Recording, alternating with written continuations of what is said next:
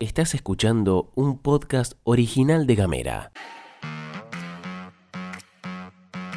Hoy es miércoles 9 de noviembre y presta atención que tenemos varias cosas para contarte. Península Mitre a un paso de ser ley. Tenso conflicto entre UDGRA y empresas hoteleras. Nos quedamos sin GIO en Qatar. Bienvenidas y bienvenidos a este informativo diario con el que abrís tus mañanas. Flor Basso y Gastón Lodos te cuentan las noticias en 10 minutos. O menos. Desde Ushuaia y Río Grande. Para toda la Argentina. Esto es La Pastilla de Gamera.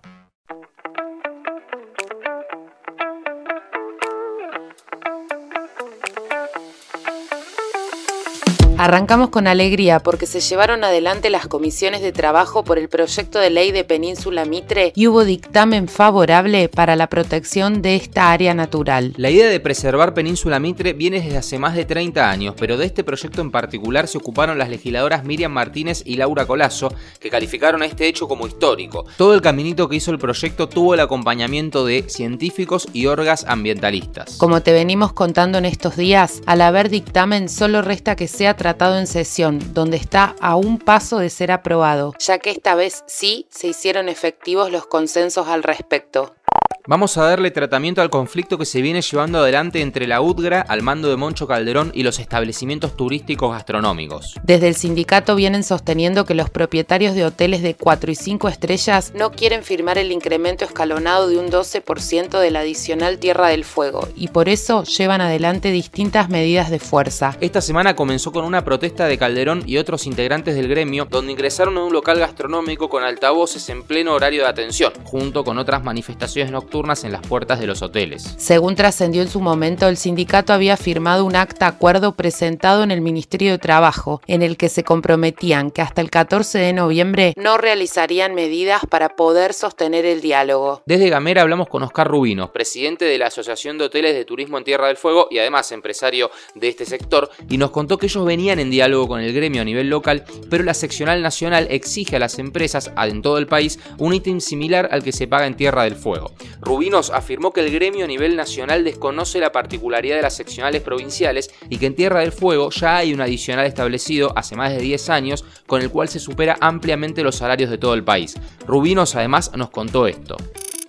Calderón sobre todo permanentemente elige algunos establecimientos donde él se manifiesta, donde hace estas cosas. Yo ya lo he dicho varias veces, el gremio puede hacer sus planteos, pero no puede interferir en la cuestión comercial de las empresas. O sea, no puede elegir siempre a 2 o 4 de los 485 establecimientos que venden alojamiento en las páginas, por ejemplo, ¿no?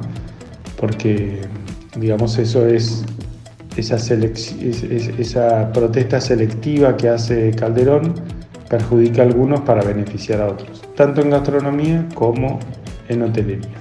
Lo he planteado en varias oportunidades, pero bueno, no, obviamente que no le interesa eso. Es una cuestión, te diría, casi personal con algunos que somos los que a veces nos sentamos en las mesas paritarias.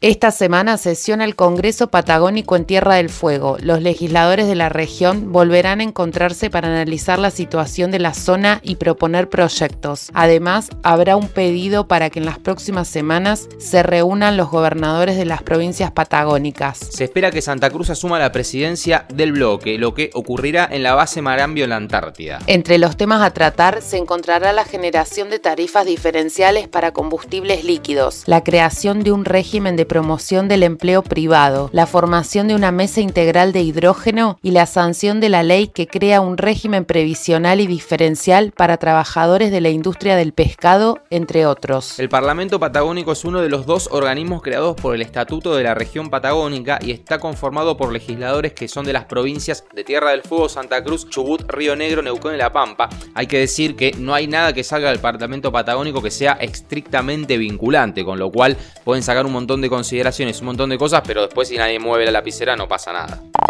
Vamos con toda la data deportiva, por supuesto con Cime Gutiérrez. Hola, hola a todos, ¿cómo les va? ¿Cómo están?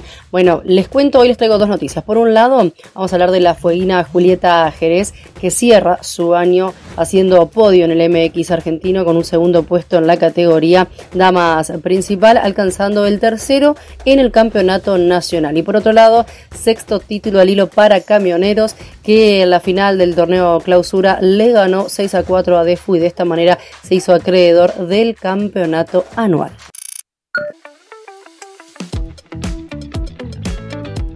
Hoy habrá sesión especial en la Cámara de Diputados para tratar un conjunto de proyectos acordados entre el oficialismo y los bloques opositores. Podría ser una de las últimas sesiones del año del periodo ordinario, que está finalizando el 30 de noviembre. En el temario de los proyectos a tratar figura la creación de un registro de deudores alimentarios, que busca implementar una base de datos unificada en todo el territorio nacional con información de los deudores morosos inscritos en los registros de distintas jurisdicciones. También algo importante, se va a debatir una reforma del sistema de protección integral de las personas con discapacidad para que el certificado único de discapacidad, el conocido CUD, tenga vigencia permanente cuando la condición resulte irreversible. De esa manera, el CUD no deberá renovarse y mantiene vigencia desde la fecha de su emisión, cuando se determine la existencia de una discapacidad funcional permanente e irreversible. Se trata también la Ley Lucio, un proyecto de creación del Plan Federal de Capacitación sobre derechos de niñas, niños y adolescentes.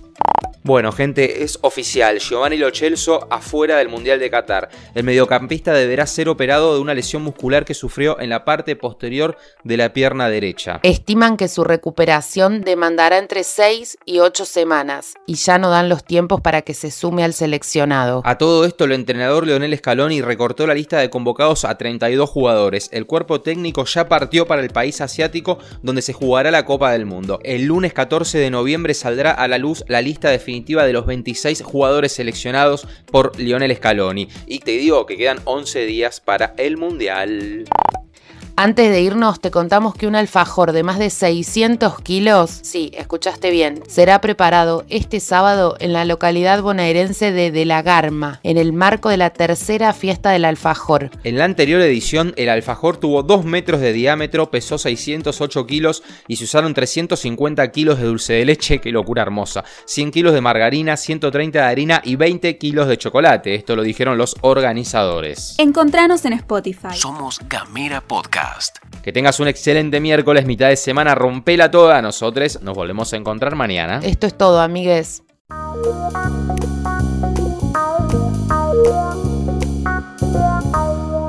Estás escuchando un podcast original de Gamera.